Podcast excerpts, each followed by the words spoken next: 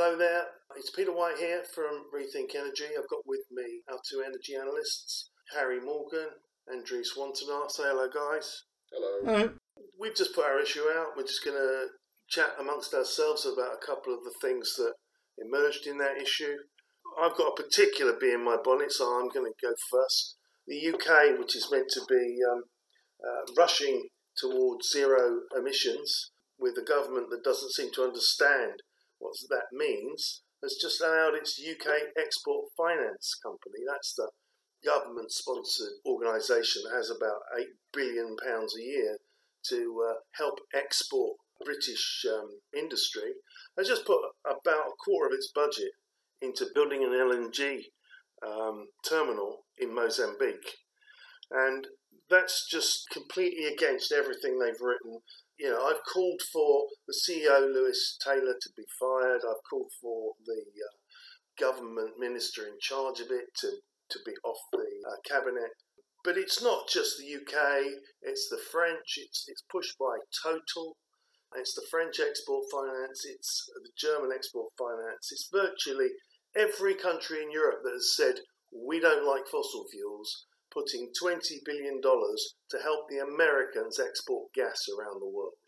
And they want to be praised for it. So I, I came out with an editorial that was a little aggressive, saying, fire everybody. You know, that's perhaps not our mission um, to be quite so campaign oriented. Um, and I think we, will go over to Harry to get a bit more sanity back. Harry, you talked about the creation of something called Ocean Winds. Can you tell us about that? Yeah, so Ocean Winds was released this week by uh, ENGIE and EDP, EDPR, sorry. Essentially, it follows a collaboration they've had for a few months, really, in the offshore wind sector. They've been working together for ages. And they launched the company very much as a um, collaboration between the two to compete with the likes of Ørsted, which it seems a little bit unrealistic at this point. The pairing together only have a uh, pipeline around 3.4 gigawatts. Um, whereas Ørsted's sort of pushing past 12 gigawatts has a massive share of the market. I think it's somewhere around 20% of all offshore wind installations outside of China. Um, and it's even behind, uh, well, Ocean Wind will even be behind Vattenfall, RWE, Equinor, Iberdrola, several of the uh, Chinese developers uh, in terms of its pipeline capacity. So, so let me just get this right. This is EDPR, Energy of Portugal Renewables, partnering with French firm Engie. So it's this like Southern Europe team versus Northern Europe team trying to trying to edge in on Ørsted's territory.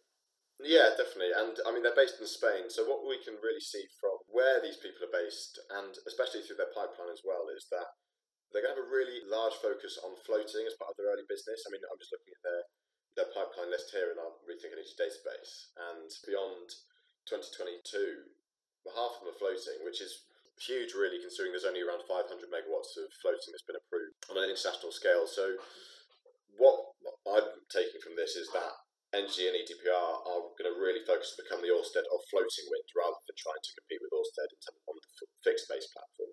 Where does where does Ørsted sit on float on floating? Because as as I understand it, you, you get to things like Taiwan. They they were thinking about a floating platform, and then they invited Orsted to bid, and Orsted basically said, "No, let's do fixed platform." Don't they prefer fixed platform? Yeah, I mean Orsted um, and Vattenfall as well. Actually, they got no pipeline projects with floating platforms, um, which seems a bit peculiar considering it's such an emerging market. I think we've got it pushing 90 gigawatts by 2040 in our in our forecast. But there's no doubt that there's a market there, but I think Ørsted and Vattenfall are just happy to take the profit where it lies at the moment, and that is in fixed based wind. Um, whereas it seems like this new collaboration um, in the Mediterranean is really going to sort of focus on on growing its market share there. Yeah, but maybe maybe you know. Uh, Ørsted has become a bit of a shoe in. They turn up late and say, you know, we're, we're the experts, give us the contract, and they, they're picking up business because of their credentials. And maybe that's that's the thing. Miss this stage out, push to the next one, get there early. I mean, uh, uh, does anyone have an edge with Principle Power, who seems to be the leading platform in this market? Well, another another another company that could be big in this market is Equinor. I think where it will be really interesting to sort of monitor over the next few months is places like California, places like Taiwan, uh, places like South Korea, where these floating markets will definitely be sort of outweighing the fixed base market sort of beyond 2030. So it is really sort of dependent on how much activity we see. I'd imagine Orsted will jump into the market at some point, and they will jump in hard, but it's it's really hard to say at this point. Okay, all right. Well, that's that's good. We see someone coming into the market that's fresh there. Um, we, won't, we won't see anything let up on floating wind. Uh, yeah, absolutely. Uh, Andres, you, you tell me about something about wafer size. We're talking about um, wafers for uh, silicon PV modules uh, coming out of China. A bit of an ar- argument going on there. Uh, yes. So, so for about seven or eight years, wafer sizes were fairly static. They were in this 156 millimeter, and they were growing very gradually from the M0 category up to M4, which is only 161.7 millimeters. And then last year, and this year, it's still a new thing. You have M6, which is 166 millimeters, which is a bit bigger, a bit more powerful. Uh, but now there's a much bigger expansion in size, and that's starting to see much more significant problems for compatibility in the manufacturing processes, the supply lines, all of that. And these are the sizes that you need for the 500 watt solar panels that are much more powerful that you're starting to see. And so there's these two big new sizes. There's you've got the 182 millimeter, the 210 millimeter, and there's a choice um, in front of a lot of these companies in the, throughout the supply line of which one do they retool for, which one do they choose. And last week you had 39 companies form the Photovoltaic Open Innovation Ecological Alliance in China, headed by Trina Solar. That's the M12 category, the, the bigger one for 210. And then that was a that was a month after the smaller one, 182 millimeter, had its group of seven companies headed by LONGi uh, and with the M10 wafer size. Well, what what do we think? You know, who who are the the gorillas here? I mean, if it isn't LONGi one of the largest, uh, has it got bigger partners? I mean, if you look at the total output of those seven companies against that 39 others, you know, which has got more market share between them? I think it's actually the Seven group which is more established, or well, they got their group together a month earlier, and they're with the smaller size, which is um, less of a nuisance really to retool for. It's it's more convenient. It's got an advantage in the shipping container size. If you look at how 182 millimeter and 210 millimeter stack up in the shipping containers, the 182 millimeter is more convenient.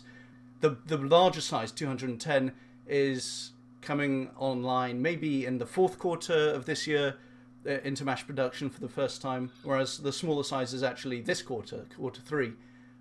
But but in the longer term, because we're seeing this consistent trend towards larger module sizes, you might say that the 210 millimeter one will win out eventually. But maybe for now it's the 182 millimeter, which is the more established. So what we don't really have is a feel for yields. I mean, the thing about anything where you're cutting silicon is, you know, if if you get one wrong, you know, and it doesn't work, what percentage of your work have you wasted? And yields are, are, in the chip industry are absolutely vital for picking your next size. Um, I guess that you know if there was yield information available, um, the 210 would be substantially behind uh, the smaller form factor. And uh, I, I, guess those um, as that this is a bit of a flyer from from a group of companies who are essentially uh, in the minority of market share. Harry, do you, go along with that? Uh, yeah, I mean, as as you know, I'm not I'm not too focused on the solar sector these days, but I think the really interesting thing we've seen this week is just how much production is coming out of China in terms of solar, and I think that's something that I'm I'm really interested in to see because um, obviously you've got people like Jinko, Trina, LONGi, all just ramping up production basically on the orders of the Chinese government. So it'll be interesting to see how they now price their solar panels in a market where they're going to have to dump them at some point. But but you know they're, they're still picking up several percentage points a year in um, in, in, in, able to cut their prices. Um, potentially eight or nine percent per annum. I mean, it's still reducing.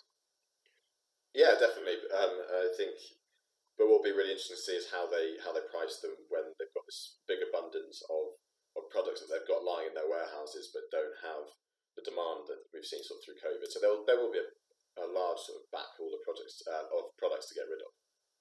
Yep. Okay, and we're going to go on to hydrogen now because you wrote a piece about um, was it in Portugal that they're they're punching way above their weight in the hydrogen market. Yeah, it's it's a really interesting argument actually. Thinking um, now we've obviously got this EU hydrogen strategy. Who's going to lead the field? I mean, you've got countries like the UK who obviously will, will put a bid in because the amount of offshore wind that we've got in development. Um, you've got the Netherlands, you've got Germany, but Portugal's this sort of understated player really, and it's sort of been getting on with it um, for the past few months, really without sort of making too much noise. Um, the news this week was that the government have come out and said that they've had 16 billion euros worth of investment proposal for hydrogen in the Portuguese industry, um, which is already double that that they've expected by 2030. So wow. And, and that, that's coming purely from industry. That's not, not government subsidised. That's not uh, with any sweetener in there. No, this is the large bulk of this is private investment, and it's the mobility sector and sort of in gas grid injection. I mean, that's where Portugal have really placed its focus on its early hydrogen economy is rolling out um, hydrogen into the existing natural gas grid. And, and it's all about price because the gas grid injection, uh, some people are writing off as, as way beyond the, the kind of hydrogen will be used for transport only uh, at first, and slowly the numbers will ramp. And then, as the price comes dramatically down, we can go uh, into into injecting it into the natural gas stream. But you're you're saying they're going to go straight for that day one. Yeah, well, the, the interesting thing is that in the Portuguese gas grid, you can inject up to around five percent of green hydrogen, and when you're doing that, it's not a lot. It's not not a lot. You can do twenty percent in some others, can't you? Yeah, it's not a lot, but when you're only injecting five percent of green hydrogen, even if it is expensive, sort of up towards three to six euros per kilogram, the cost of that then puts onto the customer, you don't really notice the difference. So it is quite easy to sort of sneak up uh, in terms of the amount of green hydrogen in the energy mix before it becomes cost competitive in sort of the late 2020s. And then once you've reached that point, then you can start rolling out areas of 100% green hydrogen one at a time. But at this rate, it won't be the 20, late 2020s when it comes to cost competitive. You put $16 billion behind it in one country in Europe, and other countries try and catch up. It will be 2025 and it will start to be cost competitive. Uh, it will be 2025. I have absolutely no doubt. It's a, it's a classic case of the industry being underestimated. I mean, we've seen it in solar, we've seen it in batteries. Um, green hydrogen will be the next thing that is cost competitive, well ahead of its time. Uh, and and and it may all be happening in Portugal, and that it needs one. Sorry, sorry to, to do the Hindenburg uh, joke, but it just needs one spark, and this market will set it alight. Yeah, definitely. And um, Portugal's got really low cost uh, solar power. It's got really good access to to Africa if that's where we end up getting most of Europe's green hydrogen from. So it is a, going to be one of these markets where we do see low cost hydrogen first, and we'll see this point of parity reached really early. So on. all the all the way around to that Mozambique story, they shouldn't have put the an LNG terminal in Mozambique. They should have put a hydrogen terminal in Portugal. Yeah, absolutely. That's my that's my thinking anyway. All right. Thanks very much. Okay, that's all we have time for today on the Rethink Energy podcast. The issue itself is a 30 page document, um, well worth the read, well worth asking Simon Thompson here for a, a trial. Um, go to the website, just click up for a trial, and remember, almost every month we've got a new one or two reports uh, that are forecasts, and um, the next report is going to look at hydrogen We've done a quarterly tracking services for wind and solar in the last few weeks. Thank you very much.